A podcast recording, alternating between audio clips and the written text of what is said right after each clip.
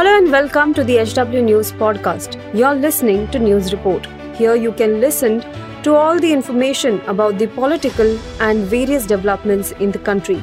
Follow this podcast now to stay updated. At HW News, we have been delivering news that matters to you.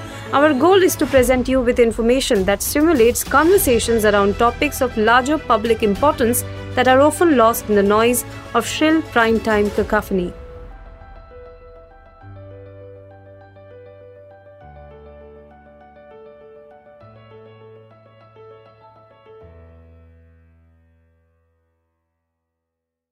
नमस्कार दोस्तों, आप देख रहे हैं H W news और मेरा नाम है सोनू कनौजिया।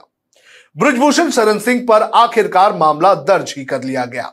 दिल्ली पुलिस ने सिंह के खिलाफ दो मामले दर्ज किए हैं, जिसमें से एक महिला खिलाड़ियों के यौन शोषण का है तो दूसरा मामला है पॉक्सको एक्ट का। लेकिन सवाल यह उठ रहा है कि आखिर पुलिस को इतनी देर क्यों लगी? आज इस शो में हम बात करेंगे ब्रजभूषण सिंह के आपराधिक के इतिहास का और उसके कनेक्शन का। लेकिन उसके पहले मेरी आपसे अपील है कि आप इस वीडियो को बड़े पैमाने पर शेयर करें। ब्रजभूषण सिंह की ताकत का अंदाज़ा इस बात से लगाया जा सकता है कि जब दाऊद से लिंक के आरोपों के चलते ब्रजभूषण सिंह को जेल में भेजा गया था तो उस वक्त बीजेपी के दिग्गज नेता अटल बिहारी वाजपेयी ने उन्हें एक चिट्ठी लिखी थी।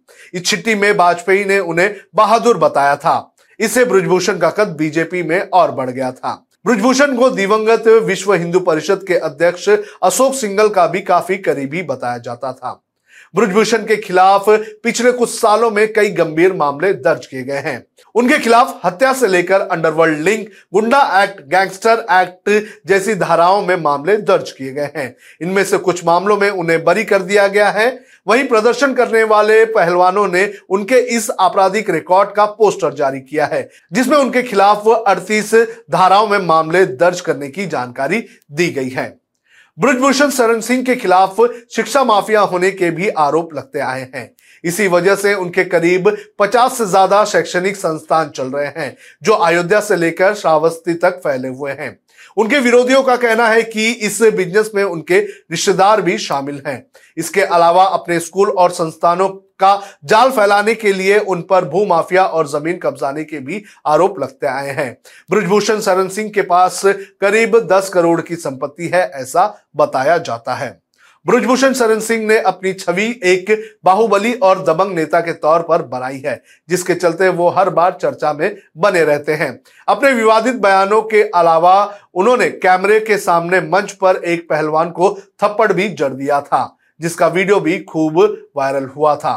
तो इस तरह से ब्रजभूषण सिंह की अगर बात करें तो उनका एक आपराधिक ट्रैक रिकॉर्ड रहा है और बाहुबली नेता के तौर पर भी उन्होंने अपनी छवि बनाई है। अब देखना ज़रूरी है कि पुलिस ने जब ब्रिजभूषण सिंह पर मामला दर्ज किया है तो पुलिस आगे क्या कार्रवाई करती है? क्या ब्रिजभूषण सिंह को गिरफ़्तार किया जाएगा?